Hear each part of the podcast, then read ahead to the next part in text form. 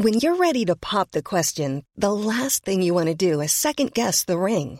At Bluenile.com, you can design a one of a kind ring with the ease and convenience of shopping online. Choose your diamond and setting. When you find the one, you'll get it delivered right to your door. Go to Bluenile.com and use promo code LISTEN to get $50 off your purchase of $500 or more. That's code LISTEN at Bluenile.com for $50 off your purchase.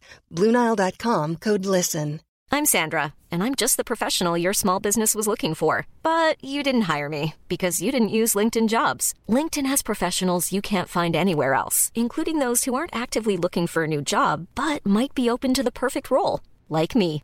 In a given month, over 70% of LinkedIn users don't visit other leading job sites. So if you're not looking on LinkedIn, you'll miss out on great candidates like Sandra. Start hiring professionals like a professional. Post your free job on linkedin.com/people today.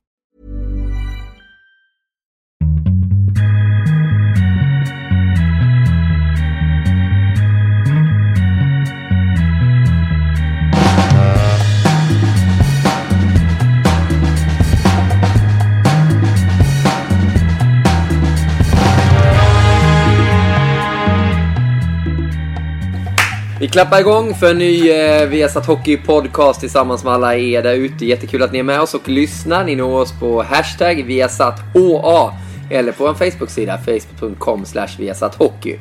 I detta nu så sitter vi på Paletten och alla som eh, har varit i Hockeyallsvenskan vet att Paletten, det hotellet ligger ju i Ängelholm. Ängelholm där numera Erik Granqvist, eh, vår nya expert, bor. Välkommen hit Erik. Tack så mycket. Jag säger välkommen till er. Vad kul att vara i din stad. Känner du att det här är din stad nu? Ja, men det känns som hemma för mig och hela familjen. Vi älskar havet och de öppna vidderna. Kan du sätta de rullande ärren?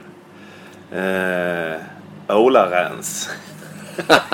Det är alltid roligt med de där ärren. Jag kör lite andra. Jag kör ju utan R istället. När vi är smålänningar. Skåningarna har lite annat sätt. Men det är kul med dialekter. Och vi har en som har en riktigt skön dialekt i bordet också. Det är Leffe Strömberg. Hallå Leffe! Tjena, tjena. Hur är det med dig? Jo, det är bra att vara i Rögle. Vad tycker du om skånska Leffe? Dialekten? Nej, men jag är lite, ska säga det faktiskt, att jag är lite dialektexpert. Jag har ju flyttat runt en del och bara som till exempel jag spelade i hockey i Nybro i många år. Där skiljer ju dialekten bara i stan. Hur pratar du om? Ja, det finns något som heter Madesjö-dialekt i Nybro och Nybro-dialekt. Och kommer det då Kalmar så är det en annan dialekt och det, och det handlar ju bara om egentligen så är det ju överallt men det handlar ju om att det byts dialekt efter två mil. Och, eh, vi- Viasat Hockeys Fredrik Lindström har presenterat sig. Nej men, nej, men jag är väldigt dialektintresserad. Och, och många säger ja, sk- skånska. Fast de, en av de häftigaste dialekter jag vet det är Mjällbymål. Jaha. Finns det ett eget från- alltså som heter Mjällbymål? Ja, från Listret. Det, det tycker jag är häftigt. Vad är det som är coolt med det då? Där säger de, är du dum i kä? Kä va, det är ju liksom ka. Det ju, säger de om allting. Vadå då kä? Och jag älskar den dialekten. Din egna dialekt då? Du, du är ju känd för ditt, ditt språk, att du har lite annorlunda Ja. uttryck ändå.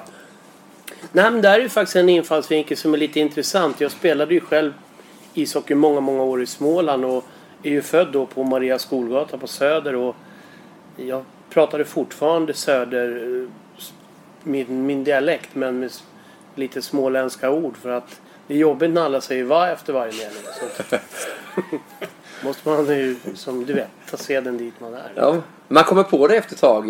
Men min småländska, det är först nu senare i år här när folk har sagt varför lägger du till det? Om jag säger så här, vad ska du för någonstans? Så vi, vi lägger liksom till ord hela tiden. Vad ska du för någonstans? För, varför ska det komma in där? Intressant. Jag kommer från Norrland, där tar vi bort ord. vi, vi kapar ner och förenklar. Men inte det är ganska bra då? Har dig som, eh, du är från Norrland. Jag är från Småland. Vi har Leffe, stockholmare. Vi har Håkan, han är ju Oslobo nu men stockholmare också annars står jag. Harald, värmlänning. Foppa, Stockholm från början men sen runt överallt Per Forsberg. Isabell, Ängelholm. Tobias Karlsson som sitter här också. Vi ska säga Ja. hej till dig också. Du har ju Ja, flickat hej. in några gånger här. Ja. Vart är jag ifrån? Ja, var är du ifrån? Jag är från Skåne, är det kan man ju inte riktigt tro. Faktiskt. Så Är att jag, Skåne? ja, jag härstammar ju inte alls för långt härifrån. Eh, Född i Lund, men eh, det hör man ju inte riktigt. Kan, man, kan jag ju krasst konstatera själv. När flyttar du? Hur gammal var du nu? Ja, jag var bara väldigt liten när mina föräldrar tyckte att nu drar vi upp mot, mot eh, Stockholm och Södertälje däromkring. Men när man umgås med dig mycket så förstår man efter ett tag att du är från de trakterna. Det är lite smartare, eller? Nej, men man förstår att du är, gillar Skåne. Och så har vi Tennisberg också. Det är också eh, Stockholm. Sö- ja, Södertälje och från hållet. Och Tennisberg. Ja. Ja. Men det är skönt. Det blir en liten hockeyfamilj och hockey ska ju vara så. Jag menar Jonas Bergqvist han har ju verkligen satt eh, dialekten i centrum med sin hockeyresa som han gjorde. Eh, han pratar ju alla möjliga dialekter egentligen. Det är skönt att lyssna på den gamla landslagshjälten. Jag vet inte vilken dialekt han har nu egentligen. Masskånska. Ja, det är något sånt ja. Ja. Jag spelade med honom i Feldkirch för många år sedan i Österrike. Och varje gång han sa något, jag bara satt och log. För det var, jag försökte klura ut, vad är det där för dialekt? Men jag har aldrig hört någon prata med en sån dialekt. Någon, varken före eller efter. Men härlig kille. Ja, verkligen. ja, det- men bor inte han... Bor han här nere nu i Ängelholm eller? Jag vet Halmstad. inte. Halmstad. Han är i Halmstad nu. Ja, men det är bra. Det lägger på lite den dialekten också så blir det ju mumma ju. Men vi ska inte snacka dialekter, vi ska prata ishockey, självklart. Jättekul att så många var med och lyssnade på eh, podden vi hade med Johan Thornberg, vår före detta kollega. Det var ett långt samtal med honom där han var vänlig, väldigt öppenhjärtig i sina kommentarer. Har ni lyssnat på den? Ja. Tyckte du? Nå, det, det var jättebra. Alltid kul att lyssna på Johan. Och han är en kille med inlevelse. Så det var bra. Det gillar jag. Ja, det var mycket som hände. Han fick stryk upp i Kiruna. Tränaren sa till honom lägg dig bara på den här britsen de hade i omklädningsrummet så slog de honom med klubban i... Jag kan eh, lägga Rumpan. till det att det är ju absolut inte okej. Så att ingen, om, eh, om någon får för sig att det där är en bra metod att använda nu så absolut inte vill jag lägga till bara till den historien. Men jag gillar den för det var en transparent podcast och han berättade om inte bara om ljusa sidor utan även mörka sidor. Och det har vi alla människor i oss men det är sällan vi pratar om dem. Så jag tyckte den var fantastisk. Han sa faktiskt det till mig när vi pratade efter podden. Han bara oh Jihde du lockar fram de, den mörka sidan av mig. Jag blev lite, fick så lite dåligt samvete.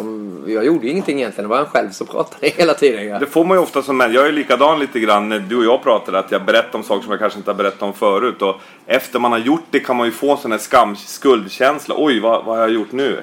Hur ska det här tas emot? När man sitter och pratar med dig i podden känns det ju som att man bara sitter och pratar med en bra kompis. Så att, eh, nej, jag tyckte det var mycket intressant. Men de är ju våra kompisar alla poddlyssnare, eller hur? Absolut. Och vi är en enda jättestor familj. Men det var bara, de här på tal om bestraffningar. Det här var ju länge sedan det hände i Kiruna. Och som du säger, det är ju inte okej med sådana bestraffningar. Men vad, vad är det märkligaste ni har upplevt inom era karriärer? Båda har varit spelare, båda har- har varit ledare. Ja, ledare är man hela livet. Men menar, äh, det var ju ett annat förhållningssätt då. Alltså man säger på 70 80-tal. Jag kom ju fram i slutet på 70-talet i A-lagssammanhang då. Och var ung. Och det, det var ett helt annat ledarskap. Jag säger inte att det var, var sämre. Det var rakare. Och det var äh, lite mer av bestraffningar. Och många av de här coacherna som jag har fått haft äh, som hade lite den med att Jag tycker att, att jag har lärt mig förbaskat mycket av dem. Och jag skulle önska att man åkte runt och intervjuade mycket av de här gamla tränarna och skrev liksom en liten bok om det här. Någon speciell du tänker på? Nej men det finns många, alltså många fina gamla ledare som Conny Evertsson. Jag hade bland annat en Luleå-bekanting i, i, i Nybro under mina år som heter Kjell Widmark. Kjell Widmark. En fantastisk ledare liksom att ta ut riktningar. Jag brukar säga att osten, utan att jag känner osten för bra. Jag gillar osten jäkligt mycket. Men jag tror att liksom att eh, det är, är, Widmark var ostens föregångare. Eh, Rak, tydlig och han kunde säga mitt i ett byte du kom in att du har slagit den där passen två gånger nu. Första och sista den här kvällen. Okej? Annars så blir det bastun. Och det var lite mer det, den stilen. Och man lär sig någonting av det också. Men lika väl som att man kunde sitta i hans kök med hans familj och, och, och, och käka nybakade scones och, och dricka te. Så fanns det ju en värme alltid. Det var tydligare...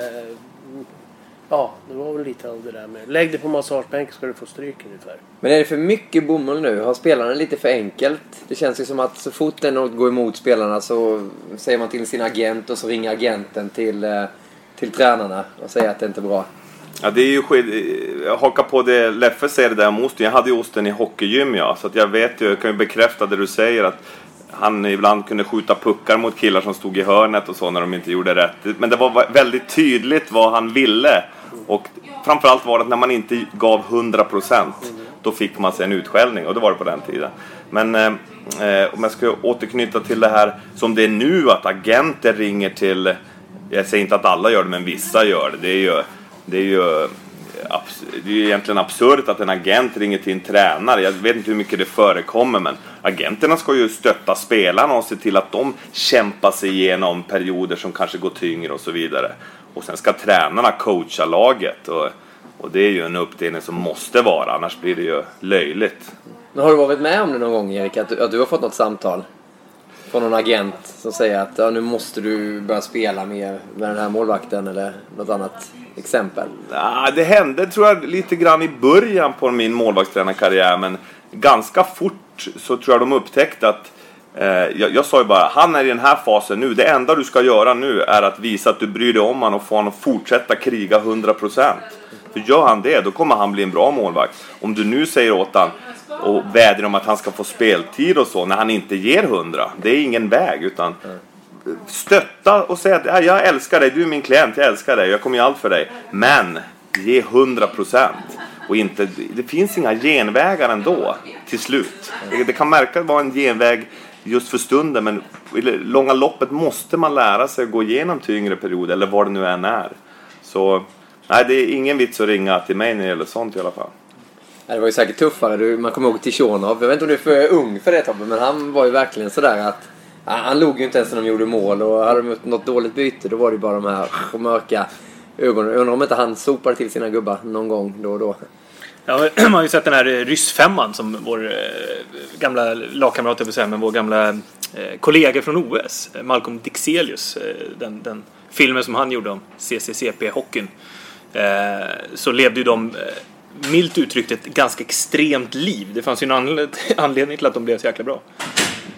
De bodde ihop all, hela tiden. Jag och- sa just det till Erik här innan vi började. Jag berättade just den här episoden om när Salavat låg på träningsläger i, i Leksand också. Spelade Clas Olsson Cup där med eh, Slava Bykov och Igor Sakarkin som coacher. Och det blir, man käkar ju lunch ihop och middag ihop med dem och diskuterar. Och, och när det gäller Bykov så pratar han franska eller ryska. Men idag är ju liksom, det går ju att prata. Igor kan svenska. Och, och vi kom in på just det här med, med CSKA Moskva då. De hade ju ett lag som vann allt hela tiden. Och näst tillika landslaget. Men den här frågan, jag ställde den till eh, Vatislav Byko där. Och han sa det att eh, alltså, det var en enkel sak. Det var skillnad mellan att ha bil eller inte bil. Eller bo i en enrummare eller bo i en trerummare. Så det var bara att lyda och köra. Och det, överlevnad ska man inte underskatta. Absolut inte. Vilken drivkraft det är. Ja, det är en drivkraft. Och det är en skillnad idag tror jag jämfört med förr verkligen. Att många unga killar och tjejer har det ju väldigt väl förspänt. Absolut inte alla men, men de, som har, de som har det, de måste man ju lära dem att när det, man kommer till hockeyns spelregler. Där är det att även om man är rik eller fattig, det spelar ingen roll. Här gäller det att ge 100% och göra sitt bästa i, i den roll man har i laget. Och, ja, intressant att höra om Bykov och det, den eran. Gud vad de tränar hårt alltså. Ja, de, så vi kunde ju inte...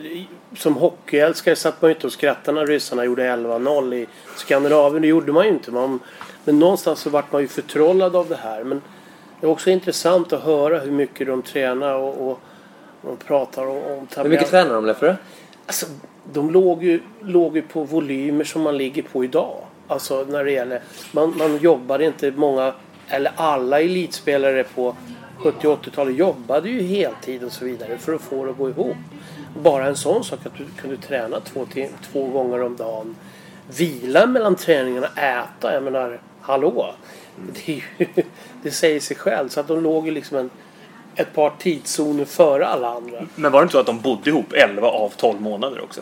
Mer eller Ja, mindre. Och där tycker jag faktiskt, jag måste hoppa på det. Nu ursäkta jag tar ord igen.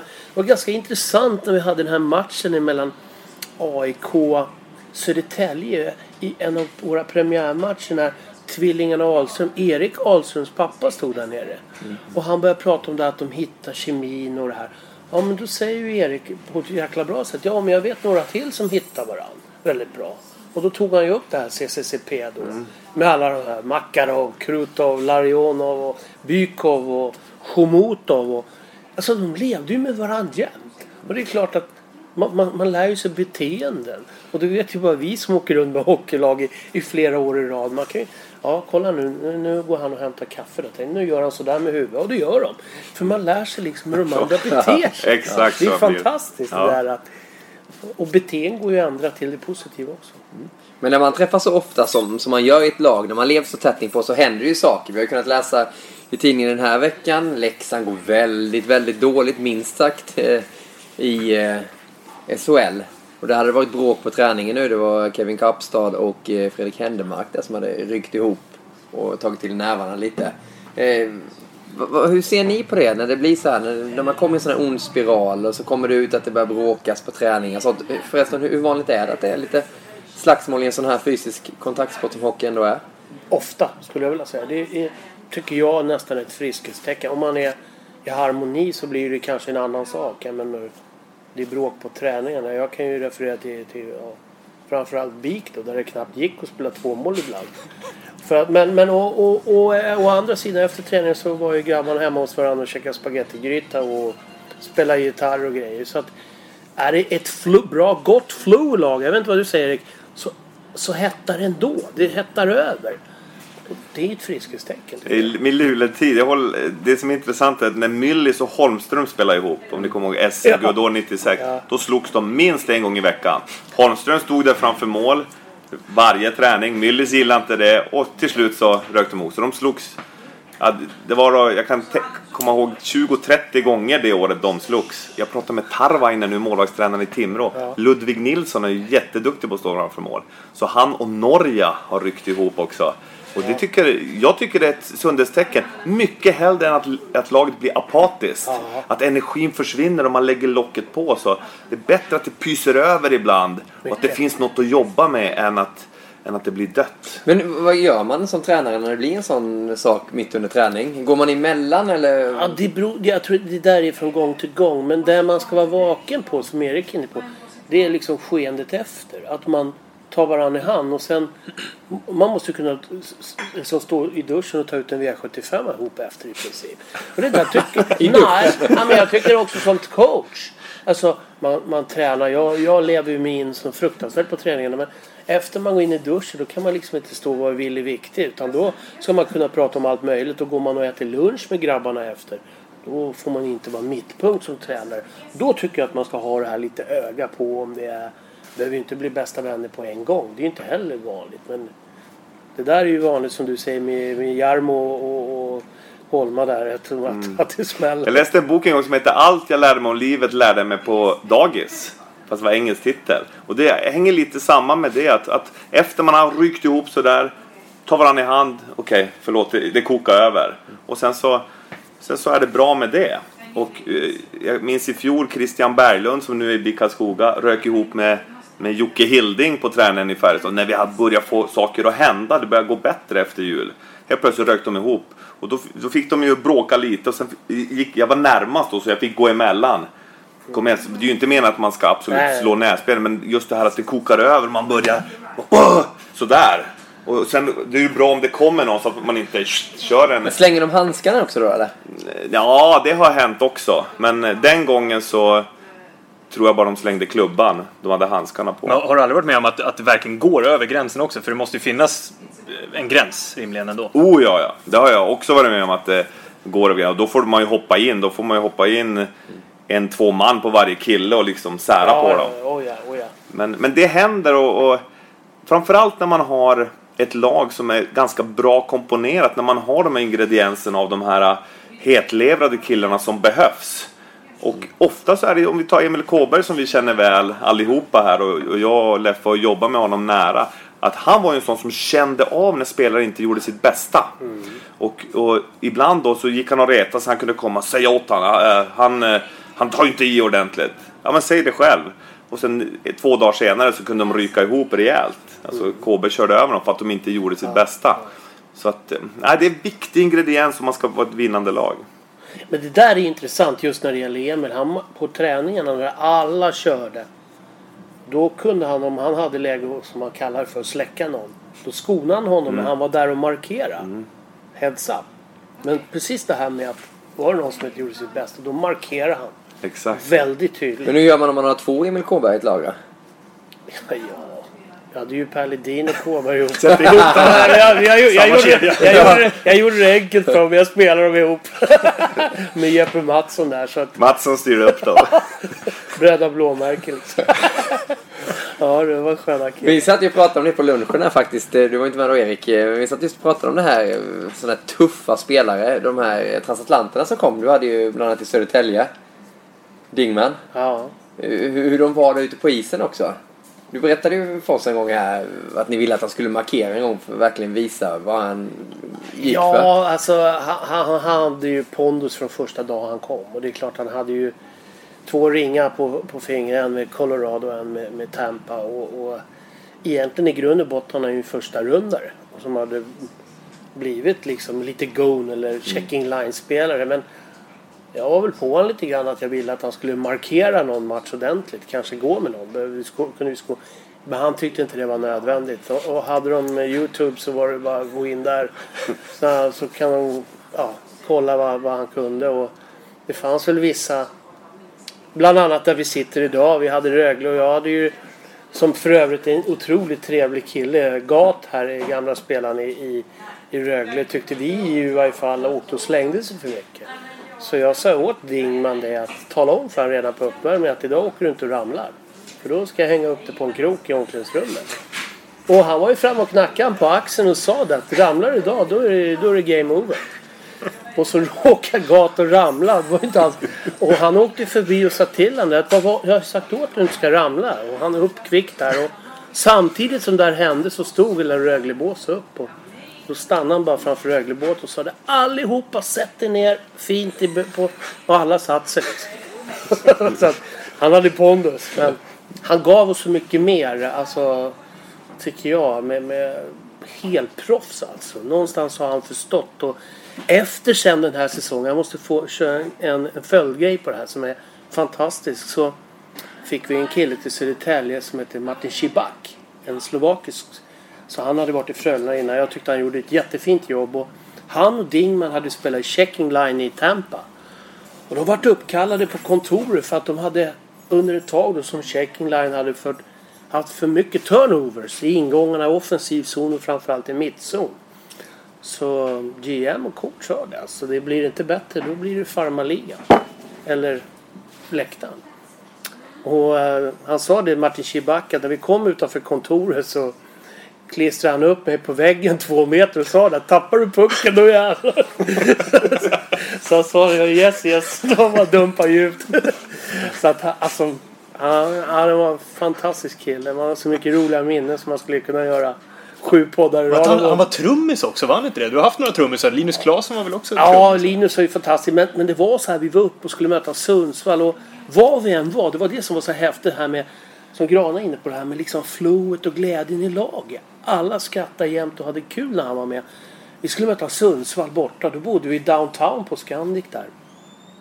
Och vi käkade. Det skulle ju vara dan- dans på kvällen på den här restaurangen. Och då sa Dinger det att får jag låna trummorna? Ja, inga problem så. Och gick upp och rev av ett solo på 7-8 minuter. Wow! Det var helt fantastiskt liksom. Och det finns ju till och med klipp på när han lirar trummor. Så att... Du, du måste bara berätta det du sa till oss där också, det här om YouTube. När han åkte fram till eh, någon ledare i ett bås. Nej, det var en match utan att peka. Det var en match där det var en spelare som var och krafsade på en på helsena. Och Dingman alltså. På Dingman som slog han lite över hälsenan. Och periodpausen åker han fram till coachen i motståndarlaget och säger att du Har ni data i omklädningsrum eller har ni computer? Ja, det hade de ju. Bra, då visar du den här backen några klipp här i pausen.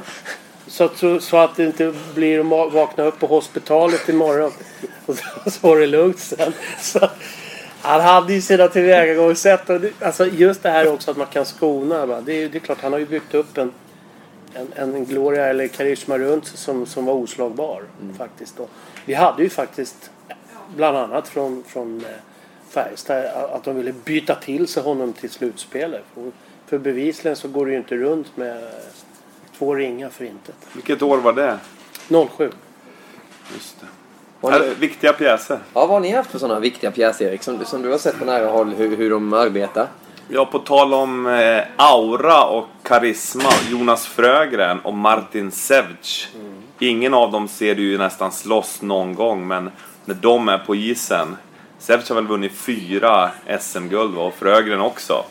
Och det de gör utan att slåss någon gång är att motståndarna får respekt. De vet att det går inte att köra över målvakten, låtsas ramla och köra över målvakten. För då får man, på något sätt så får man betala för det. Och, och, och sådana killar, jag har ju varit med i, om vi tar Färjestad som exempel, utan Frögren och Sevc. Det blir ett helt annat lag än när de är med. För är de inte med, då tar sig många friheter och, och då kaxar många motståndare upp sig. Medan när sådana killar är med, då blir alla i det egna laget 10 centimeter längre och, och kaxigare. Så att, kanske inte alltid får så mycket utrymme eh, i media och så, men är ju ovärderliga att ha ett lag. Vi hade ju någon skön bild där, det var på försäsongen va? när Frögren skonade en eh, Frölunda-spelare, var det inte det? Som började bråka lite i någon match där han hade dragit över tröjan och sen stod han han kunde ju dra Ja, den höger var eller det vänster. Persson? Christian? Ja, det var inte Persson. Ja. Jag har för mig att det var det ja. Nej, de är, det, det som är tur är, är man stark så ska man vara snäll. Är det, är det så Ja, Bamse sa? det, eller? det är väl lite så va? Men, det- men det är ju, alla de där har ju ändå, de är ju som snälla nallebjörnar utanför. Ja, det har jag. Och, och på isen så är de ju väldigt tuffa. Alltså de är ju ganska skoningslösa mot sina egna kroppar också. Vilken är den tuffaste spelaren i Hockeyallsvenskan? Vilken tänker ni bara så här när, när frågan poppar upp? Malmös back där, eh, David Lifton, är ju tuff alltså. Jag, om man nu pratar tacklingar. Jag, nu menar inte jag om man kommer in som femma i ryggen som man gör mot Vita Hästen borta. Men handlar det om att gå head to head eller att tackla hårt så är han nummer ett. Det finns ingen i närheten. Det var lite kul när eh, Malmö tog honom så ringde de till mig. För att jag jobbade med honom i Färjestad. Han var ju hos oss några månader. Och jag alltså, rekommenderar honom starkt. Jag förklarar vad det är för kille. Det är en sån kille som... Han är totalt hänsynslös mot sig själv. Alltså underordnar sig sin roll. Eh, Irländskt blod i, sa han. Hans fru är danska. Eh, så att han...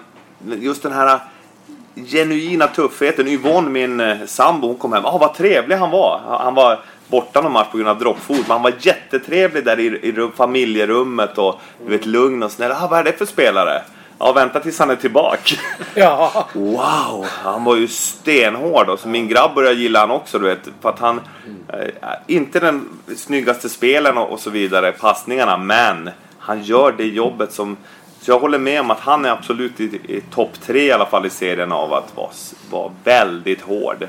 Och råstark i kroppen. På tal om duschen alltså, det, det är ingen man tacklar i duschen för han är, alltså det är som granit kroppen.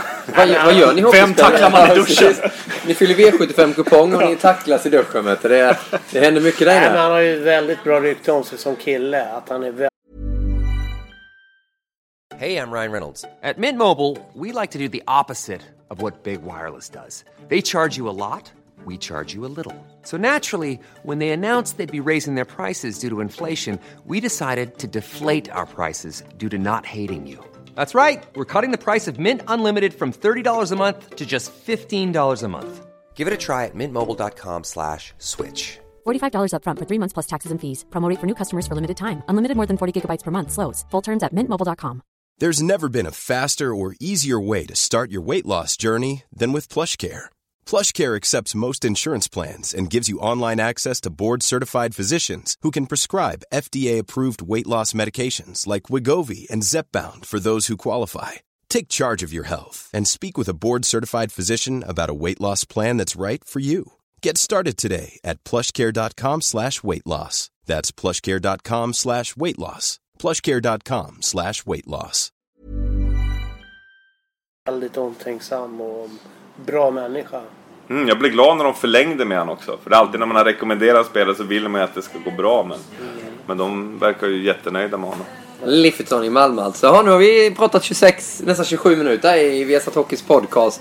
Med Erik Granqvist expert, Leif Strömberg expert, Tobias Karlsson kommentator, producent och jag själv heter Niklas Jihde. Den här eh, podden som ni alltså följer på hashtag ViasatHA. Eh, stort H och stort Vad är du A. då? Du presenterar alla andra med en titel. Du får sätta en titel på Ja, det. jag har sett mig som allt i allo och städgumma brukar jag säga. Städa upp det för er så att ni, ni har det härligt här. Vill ni ha vatten eller kaffe? Ska jag springa och hämta någonting? Bossen. Eller kör vi vidare? Jag tänkte bara komma in lite på det här nu. eh, Det som har kommit fram, lite samtal om att flytta starten av SHL är det framförallt man har pratat om. Att man ska ta bort de här spelomgångarna i september. Att man startar upp för tidigt. Vi startade igång redan 10 september om inte jag missminner mig. SHL körde väl igång samma dag. Men nu vill man ta bort det. Det är för lite publik. Det är lite publikkris i SHL. Eh, Hockeyallsvenskan går väl också ner lite med, med tanke på att Djurgården har försvunnit nu. Hur ser ni på det förslaget? Hur tänker du Leffe? Jag skulle vilja se det i ett stort perspektiv och, och nu kanske jag blir lite djup här. Men för det första så kan man inte sluta spela ishockey i slutet på februari och början på mars. Då kan man åka skidor fortfarande. Då, är det vi, då har folk behov av att titta på ishockey. Så förläng det lite åt det hållet. Sen tycker jag man ska tänka till också. Lite kanske bättre pulsering. Jag var bland annat i Malmö förra året när det var höstlov. Då mötte Malmö Asplöven och Asplöven drar inte så mycket folk. Och de säger det är bara 4 3 500 4 tusen här ikväll. Och så har alla ungar höstlov men delar ut eh, 6 000 biljetter till skolbarnen då. Alltså att man lite mer under jul och nyår spela några matcher till när det finns ett naturligt sug. pulsera, Kanske titta på att man har en hockeyhelg.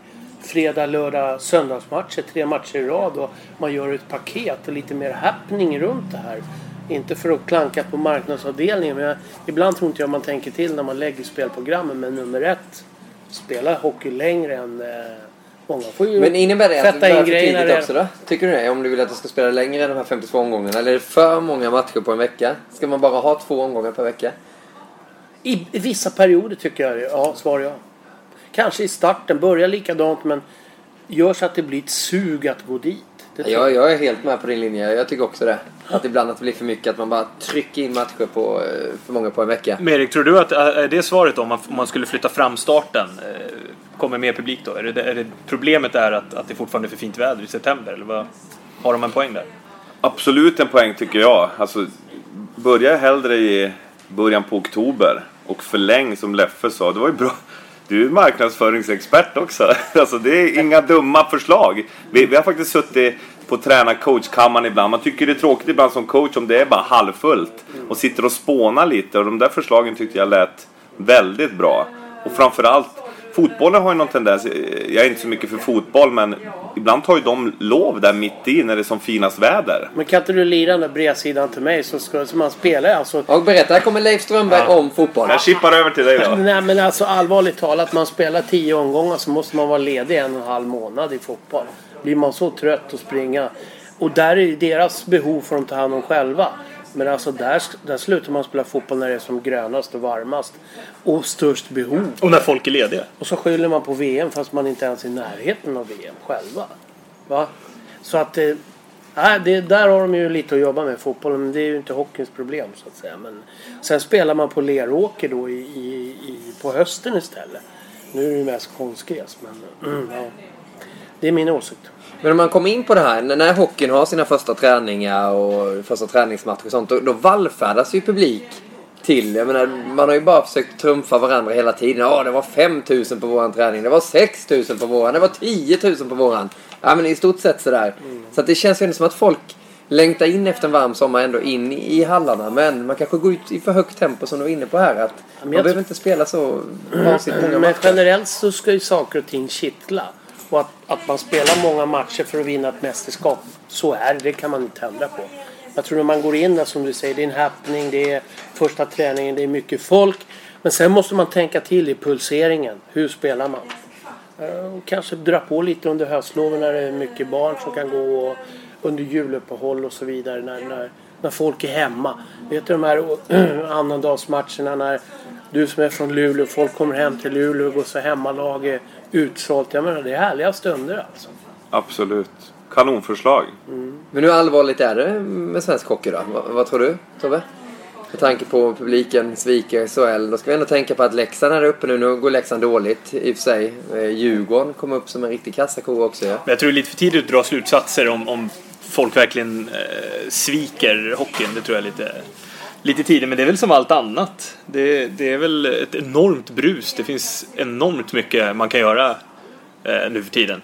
Fan, när du, Leffe, när du lirade i Tingsryd då fanns det inte så här många alternativ. Det var en räkmacka på Börjes eller gå och kolla på er liksom. Ja men så är det ju lite grann. Men det är ju fortfarande så att, att eh, arenorna och ishallarna det är ju knutpunkter i mindre, på mindre ställen. Vi har, det är fortfarande så att BIK går ju bra men Det har varit ju en boom under de där åren jag var där och det har varit ju en knutpunkt. Även de som inte var så intresserade gick ju dit för alla andra gick ju dit. Och det gäller att få det där suget att, att vilja gå. Sen tror jag också en annan sak när man hör folk tala om vad det kostar för att ta med sig en familj och gå på ishockey. Eh, Vi pratade om fattiga och rika här förut. Jag tror att alla ska få chansen att gå på hockey. Och jag var inne, idag pratade jag med här, vår- som är med oss och jobbar. Att just det här med att Tyskland tycker jag har tänkt till det där också. Varför inte ta en tur ner till Ingolstadt eller Köln där man har tänker på fyra kategorier. Det är fyra rätters kuvert. Men man, man har till exempel i Ingolstadt som vann Champion i Tyskland. Där har man i Saturn Arena, tror jag, 11 500 någonting i den stilen. Man har fortfarande 6000 ståplatser. Det är bockwurst och bira och... Alltså man får inte glömma bort den här ståplatspubliken. Man får liksom, ibland måste man ju tänka flashback. Va? Liksom att, Okej, vilka är? Ståplatspublik, grillad med bröd och, och en bärs eller kaffe. Samtidigt som du ska ha de andra kategorierna sittplats. Men man ska ha råd att gå på ishockey. Ja. Ja men så är det ju. Och Är det så många omgångar som 55 så går det ju inte att ta de här summorna för, för en familj. Gå dit, om man bara man ska gå dit med sin grabb så blir man ju utfattig. Det går inte att se varenda match. Jag, jag vet Washington gjorde ju någon sån grej. De hade ju problem att fylla sin arena. Och sen så, ja, jag tror till och med de gav bort biljetterna gratis va, till studerande och skolungdomar. Helt plötsligt var det ett jäkla drag och det var alltid fullt i, i arenan också. Det här, det här såg man ju för övrigt under VM också. Eller båda de turneringarna som var i Stockholm. Så var det ju... Alltså prissättningen där slog ju väldigt hårt mot Mm. de som kanske egentligen i själva verket ville gå och titta. Så jag tror suget finns nog där ute. Men, men plånboken kan nog vara en väldigt stor anledning. Den är kanske den största tror jag. För det är inget snack om saken. Hockey är ju världens roligaste produkt och det är en förmån att få jobba med det så här nära. Och vi synar ju Hockeyallsvenskan och skulle ni kunna se oss vid vårt bord här nu så sitter Leffe uppkopplad på, på nätet och kollar Stats V Hockey hur hur det ligger till. Och Erik han har skrivit ut varenda statistikpapper som finns här på bordet. Vad är det du vill berätta om din statistik Erik som du har här? Eh, jag tycker eh, statistik är ändå en viktig del av hockey. Man kan, eh, som coach så kan man titta på grejer och ändå få en viss inblick i vad ens lag gör. Och en grej som jag tycker är väldigt spännande är ju att till exempel både Rögle och Malmö har över 25% i sitt powerplay. De, de lag vi ska följa ikväll, det är ju Skåne Derby. Men bägge är under 80% i penalty kill. Och man vill ju helst vara över 85% i penalty kill, vilket är bra. Så vill man vara ja, egentligen över 23% i powerplay är ju riktigt bra. Så de är ju över 25 och det är ju... Eh, sådana saker tycker jag är spännande. Sen att Mora till exempel har 16,7% i powerplay och ligger tvåa i serien. Alltså där har de ett sparkapital. Och jag gillar när här De Colleton sa, tränaren, att han hade tagit Backala, målvakten. Vilket fynd de har gjort där. Hur bra är han? Ja, det jag har sett hittills så gillar jag det jättemycket. Otroligt fin spelförståelse, lugn och kan ändå göra de här matchavgörande räddningarna när det behövs. Så han ligger ju på 1,49 mål i snitt insläppt. Och då har du en, det är nästan monsterklass. Då har du en målvakt som, du har alltid chans att vinna matchen. Det är intressant där när vi kollar. För etta på den där listan är ju Axel Brage och det är ju Vita Hästen som ligger etta i, i serien också. Det är så viktig en målvakt är med andra ord. Och Vita Hästen är också etta i powerplay med fenomenala 36,3 procent. Så det, det, det säger inte allt statistik, men det är, det är härliga indikationer om man kan lära sig Men av då, det. då, eftersom du är målvaktstränare så måste du svara på det här. För det är väldigt intressant. Eh, Malmö är det laget som släpper till minst antal skott mot sig. Eh, och släpper inte in så värst mycket skott heller. Men det ger ju Pontus Sjögren en, en procent på 88 procent eftersom han inte får så mycket skott på sig. Sant. Medan Axel Brage eh, spelar för Vita Hästen som släpper på de här sju matcherna har spelat dubbelt så många skott som Malmö. Eh, så här tidigt redan. Eh, och han har då 95 procent. Alltså, vad, vad, vad skulle du läsa av från den statistiken? Släpper Malmö fel typ av skott på Sjögren? Ja, men det här är ju superintressant, för Malmö är ju ett lag som eh, är otroligt bra på att blocka skott. De tar mycket skott på sig. Så om man säger kanske var tredje skott Sjögren får på sig är ändå en, en okej målchans, en bra målchans. De andra skotten som lättas in utifrån, de vill ju Malmö ta ner själva. Medan, så han utsätts procentuellt för ganska hög andel svåra skott jämfört med Axel Brage som kanske får en 6-7 lite lättare skott utifrån innan han behöver blixtra till med, med en riktigt bra räddning. Eh, och Axel har gjort det fantastiskt bra. Men det är skillnad som målvakt att stå i ett lag som spelar lite mer tight och, och det blir mer skott utifrån periferin, utifrån vinklar som man kan hantera. Och sen kommer kanske var fjärde, var femte skott är en het målchans. Medan Pontus kanske varannat, var tredje skott blir en het målchans. Och som, som världsmålvakt, då ska man ju kunna hantera bägge scenarierna. Men vad föredrar man som världsmålvakt? Ja, men som världs... I stort sett alla målvakter föredrar att ha ett kontinuerligt eh, puckregn. Men, men det man framförallt föredrar som målvakt är ju att nå sitt mål. I det här fallet att gå upp i SHL. Eller vinna, vinna den serie man är i. Men det jag vill säga om Pontus, han har släppt in 1,6 mål i snitt. Det är ju suveräna siffror. Men, men kollar inte vi för mycket i Sverige på den här procentsiffran? Vi bara, åh, han är uppe på 95. Alltså, I andra länder så kollar man väldigt mycket hur, hur mycket man släpper per match, eller hur? Absolut. Och nummer ett är ju vinster. Ja. Alltså, det gäller att, att oavsett om du släpper ett eller fem mål per match. Se till att du gör de här avgörande räddningarna så att laget kan vinna. Så Men vin- den, du sa den här procent 1, du sa att han hade Pontus släppt... 1,64. 1,64. Det det är den egentliga siffran man ska titta Absolut. på. Men en sak som... Man är ju i olika lägen när man bygger lag. Man vet på ett ganska precis att Malmö vet innan säsongen att sätter de grejerna på rätt sätt då kommer det se ut så här. Eller hur? Ja. Eh, Ett exempel när jag tyckte när jag tog SSK vi gick upp att vi kommer att äga mycket puck. Vi är vältränade, vi är bra. Och våra målvakter kommer inte få så mycket skott. Rekryteringen av målvakt måste ju vara en målvakt också som är tålig för att kanske stå lite kall. Som du säger, när det händer då händer det på riktigt. Exakt. Vad säger du om det? Ja, det är ju en fantastiskt bra beskrivning. Det är precis så. När Salak kom till Färjestad till exempel. Det, vi- hade Salak och Nilstorp. Ja. När vi fick till vårt försvarsspel.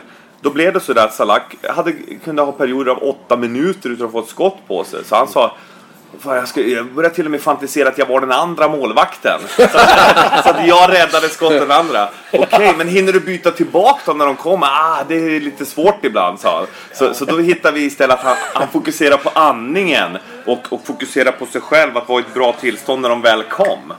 Men, så det är, en, det är en prövning för målvakten och, och, och här är en, en bra fråga. Vem, vem ska man ha i mål? Vad ska man ha för typ av målvakt som kan ta ett svårt skott var tionde minut? Jag måste säga det. Jag, vi hade ju då i den här fasen jag beskrev. Hade vi ju Jonas Eneroth. Han var ju inte gammal då. Han var 18, 19, vart 19. Sen, alltså, han var ju fantastisk på det här att fokusera när det var dags. Så ung liksom och, och, och blixtra till precis då. Och ibland undrar jag vad han stod och tänkte på där. I, Linkan som var hans backup. Han spelar juniorlandslaget Och, med. ja, och pappa. Skägget. Ja, skägget. Ja. Han var ju pappa åt Jonas. Han liksom bara stöttade honom dygnet Precis. Men Linkan hade ju säkert liksom den erfarenheten och rutinen att han kunde... Visste ju, han har varit i bägge eh, lägren så att säga. Men det är jäkligt intressant. Vad väljer man för målvakt? Ja. Och det här, de här siffrorna som du är inne på med, som Pontus. Okej, han kan säga att jag släpper 1,64 per match. Det är jättebra. Men han vet ju att alla sitter och tittar på den andra siffran. Oj, han är under 90%, Han gör ingen bra säsong. När det ska skrivas nya kontrakt och så vidare. Det är klart att en målvakt jagar höga procenttal också för, för deras levnadssätt egentligen för nya kontrakt. Det måste vara rätt jobbigt. Det är ungefär som en spelare som ska göra mycket poäng. Han måste göra mycket poäng. Annars får han inte samma kontrakt året efter. Men, men det som är det som är bra om man jobbar med sånt som Pontus, jag, jag känner ju Hadelöv och pratar med honom. Och det, som, det som är, är ju att se till att hitta sätt så laget vinner. Ta bort den där procenten. Utan om han kan ligga under två mål i snitt, det är ju fantastiskt. Men titta längre ut i kolumnen. Vinster! Och när de börjar komma upp mot att det är 80% vinster av, alltså 8 av 10 matcher vunna, då vet man jag har gjort en superprestation för jag har hjälpt lagen när det behövs. Sen kan räddningsprocenten ligga under 90 för de blockar så mycket skott. Men det är inte orättvist att, att just målvakterna måste bära vinstkolumnen. Vinner man inte och förlorar som ett lag och målvakten är en del i det laget. Varför ska han få bära? Man räknar ju aldrig hur många vinster en, en center har. Eller väldigt sällan räknar man hur många vinster en center har. Förutom i teknicirkeln. då. Ja, det, det är bra fråga, men det som är man vill komma bort ifrån att bara studera procenten. Man vill, man vill hitta en parameter som är när det kommer, om vi tittar Leffe som är headcoach, man, man vill hitta en målare som kan vinna matcher åt den. Alltså man, vill, man vill ha den här killen som, även om man, man struntar nästan i procenten bara man vinner matchen. Det som händer när man förlorar matchen, då sitter, tittar man. Va? Han hade bara 84 procent idag. Fan, skulle kunna vinna med någon som har 84 procent. Men, men vinner man matchen med 3-2 och, och han, har, han har räddat två frilägen sista fem minuterna.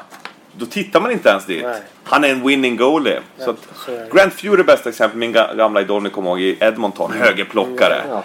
Han var en sån, han, han, han kunde ju släppa fem mellan benen under två perioder. Men sista perioden spikade han igen. Rädda fyra frilägen och så vann de med 6-5 Edmonton. Och Wayne Gretzky sa det är den modigaste målvakt jag har spelat med. Han var helt orädd för att göra tavlor eller komma in fel i matcherna. Men när det väl behövdes, då gjorde han rätt. Då borde de ju egentligen bara spelat han i tredje perioden. Haft någon annan de två första. Ja, ja, just det. Ramford i första och andra. Sen. Ja, precis. Sen komma in där ja. Han Tobbe, du är smart Ja, men- alltså. Ja, Ja, men det där är en häftig beskrivning. Alltså, det som du tar upp här. Det sista. Det gillar jag. För det är så det är. Att ha modet. Jo. Det är ju det det handlar om. Där kom den norrländskan också. På tal om dialekter jag, jag som såg faktiskt om. det här klippet Per Ledin la ut. När du berättade. Då, Jag var ju- betraktade. du var betraktande här. Det var ju ett gammalt inspelat om, om er i Luleå året efter guldet. Albert Svanberg gjorde ett stort Ja, reportage. Albert Svanberg. När du säger att Nej men Jarmo Müller, släpper han in ett mål då rycker han på axlarna för att tar inte han det så tar ingen annan det. Det är självförtroende. Det, det är liksom det det handlar om. Jag Tar inte jag den så hade ingen annan så heller tagit upplevde jag Så upplevde jag Jonas Eneroth lite grann. Jag, jag kan, man måste få berätta det här. En av hans första matcher i, i Allsvenskan. Vi åker upp till Umeå. Och, och förlorar. Vi förlorar bara eh, fyra matcher i grundserien det året.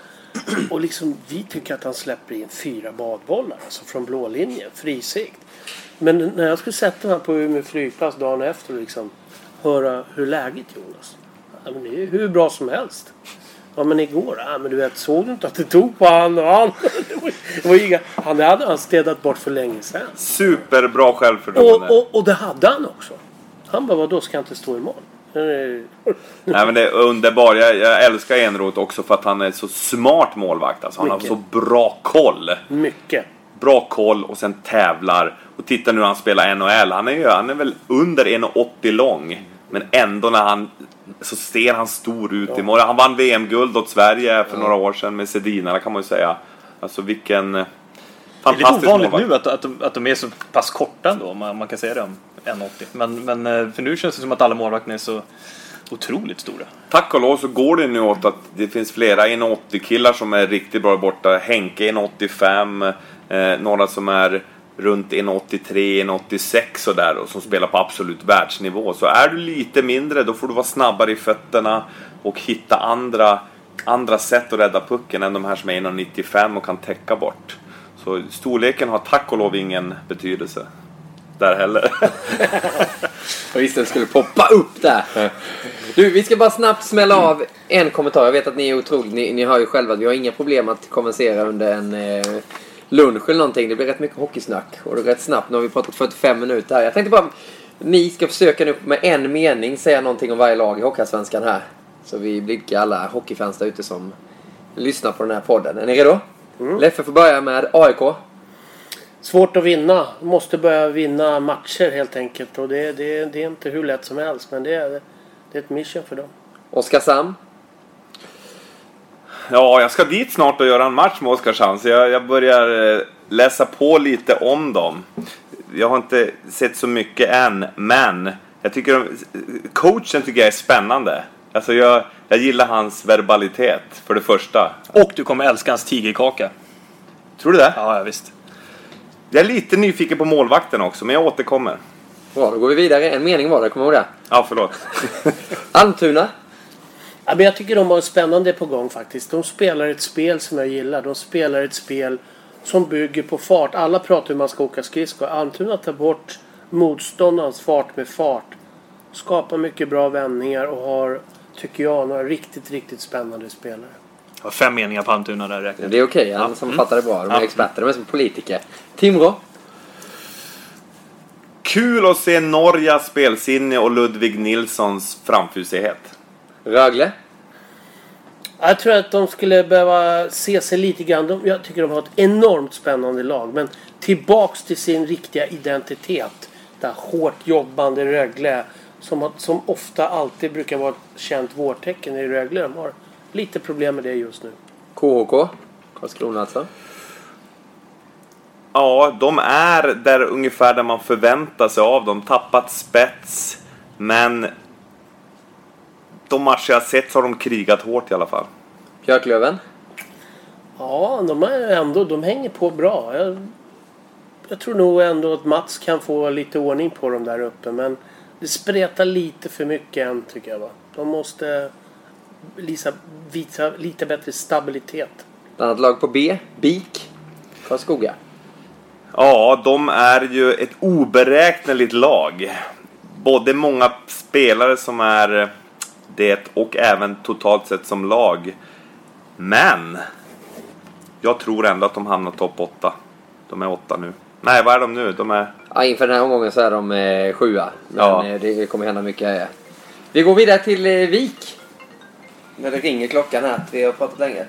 De eh, tycker jag har eh, kanske ett av seriens mest spännande lag och de har också seriens bästa importer och de måste få den där. Vi var inne på det innan här i diskussionen. Jag tycker ett lag som ska vinna 8 av 10. Det, det är min åsikt och då är de topp 3. Vi går upp mot toppen. Asplöven. Åh, mina bröder från Norrbotten. Det är ju underbart att se deras intensitet, frenesi och sen tekniskt fenomenale Samuel Wård i målet. Bra beskrivning. Malmö. Nej, jag tycker maskinen rullar på. Har de, har de en sämre dag så, så, så vinner de ändå på straffar och Romano avgör. Så att etta, tvåa kommer de vara. Det handlar bara om liksom att de får det att rulla på ännu mer. SSK. Den oslipade diamanten Robin Press leder skytteligan. Fantastisk spelare och sen Sandberg Idoff, bra tandem. Och så gör han ett eget tecken att han klarar att formulera det där. Leffe, formulering kring Mora. Just nu tvåa när vi Ja, pratar. men alltså Mora är ju sånt där lag som, som de kan vara där uppe hela säsongen. De, de, de har skickligheten i, i, i lag och framförallt har de en enorm tradition i, i Mora. Jag tror att det är bra att det är ledande spelartyper som eh, Jonas Westling och de här som, som leder laget. Det är riktigt. Johan Alsen också en sån där kille som jobbar hårt med hjärta. Stort Mora-hjärta. Tror de kan... eh, De får smyga. De får smyga. Och de smyger fram till en seriefinal kanske på söndag. Eh, när vi på TV10 och Viasat Hockey visar Mora Vita Hästen 15.00. Det är nedsläpp 15.30 magasin direkt efter också. Och då är vi framme vid ettan just nu när vi sitter och pratar här. Eh, den här tisdagen som där. Och det är ju Vita Hästen. Erik! Ja, så kul att se Niklas Czarnecki heltänd och få visa hur skicklig lagbyggare han är. Och sen Axel Brage. Vilken vägg han har varit där bak. Ja, vad säger du om det här Tobbe? Ja, jag tycker det är Vinner det snyggt. röda Väldigt- eller vinner det blåa laget? Ja, alla Som parlamentet parlamentet här. här. Ja, jag får ju stryka dem. Vilka var de röda? Jag trodde vi skulle Erik. skicka den där frågan till Norge om hästen men det gjorde vi ju inte. Vi kunde gjort det för det var faktiskt Södergren som ringde min telefon här. Ja! Jag fick se en bild skickad till min telefon. Ibland får man ju sådana här konstiga grejer skickade till sig. Jag fick en bild på en, eh, en man som hade intatuerad Håkan Södergren på låret. Och så stod det, stod det bredvid Matte Alba har ingen näsa. Hade han tatuerat in. Men var inte det Leffe som hade tatuerat? Jag känner inte igen numret i alla fall. Men Håkan Södergren han finns med oss. Han vill gärna vara med i den här podden också. Vi får Härligt. ringa upp Norge sen. Eh, mycket trevligt att samtala med er som vanligt. Erik Samma. Granqvist och Samma. Leif Strömberg och Tobias Karlsson. Den här podcasten som handlar om eh, väldigt mycket. Vi spretade runt lite men eh, intressant innehåll och vi fick höra många sköna anekdoter också. Och det är det en podcast handlar om. Mm. Vad säger du Tobbe? Ja, det är, det är, godis. Hör om Myllys här och, och Leffe har Dingman. eh, Dingman och vi har hört, vi har hört det snack om Glenna tidigare idag också. Det har vi inte hört i den här podden. Men eh, Leffe har mer på lager så det, det kommer mer under säsongen. Och häng med nu på vår hockeyresa. Gå gärna in på viasatsport.se. Där har ni alla eh, sändningstider. Ni ser alla klipp, alla mål från Hockeyallsvenskan samtidigt som ni ser allt från våra andra rättigheter också. Det är mycket Champions League för tillfället. Gå även in då på hashtag viasatha och facebook.com slash viasathockey. Jag tänkte så här att jag kommit åt en äkta Detroit-tröja. Så Erik, om vi bara kunde improvisera att du hittar på en fråga om eh, monstret som de ute som, som lyssnar på den här podden får, får tävla om. Och den som skickar in till hashtag VSATHA rätt svar så lottar vi ut den här Detroit-tröjan. Finns det något om Jonas som... Eh, Är det något som de kan ta reda på lätt? Eller? Ja, de- de kan ju få googla lite om de vill. Men det är fegt att googla. Det säger alltid Niklas Holmgren, vår kommentator. Det är fegt! Man ska ha den här bibeln som han har med där det står allting om alla NHL-rekord. Jag var ju sugen på att fråga. Han har ett rekord i elitseriens historia. Eh, det hette elitserien på den tiden. Hur lyder det rekordet? Hur lyder monstrets elitserierekord? Väldigt bra. Det ska ni ta reda på. Så skriver ni in det till hashtag Viasat HA så är ni med och tävlar om en äkta Detroit matchtröja. Det är väl inte så illa? Slutspelsrekord. Ja, vi lägger till, vi lägger till det där. Okej. Så det var inte elitserien då, det var SM. Ja. ja, det är bra. Det blir perfekt. En bra avslutning på den här podcasten alltså. Jättekul att ni har lyssnat. Gå gärna in i vårt arkiv och lyssna på våra tidigare poddar också. Den senaste alltså ett långt samtal med Johan Thornberg. På återhörande allihopa. Vi hörs. Hej hej! Hej då.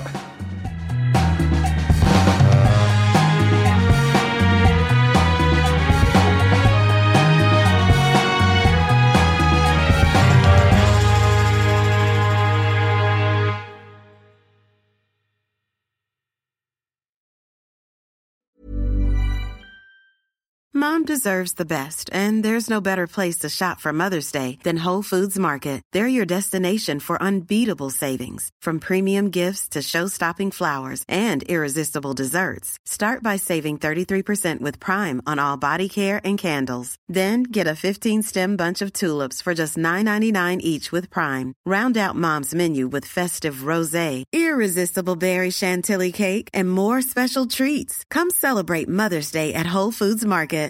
Mom deserves the best, and there's no better place to shop for Mother's Day than Whole Foods Market. They're your destination for unbeatable savings, from premium gifts to show-stopping flowers and irresistible desserts. Start by saving 33% with Prime on all body care and candles. Then get a 15-stem bunch of tulips for just $9.99 each with Prime. Round out Mom's menu with festive rosé, irresistible berry chantilly cake, and more special treats. Come celebrate Mother's Day at Whole Foods Market.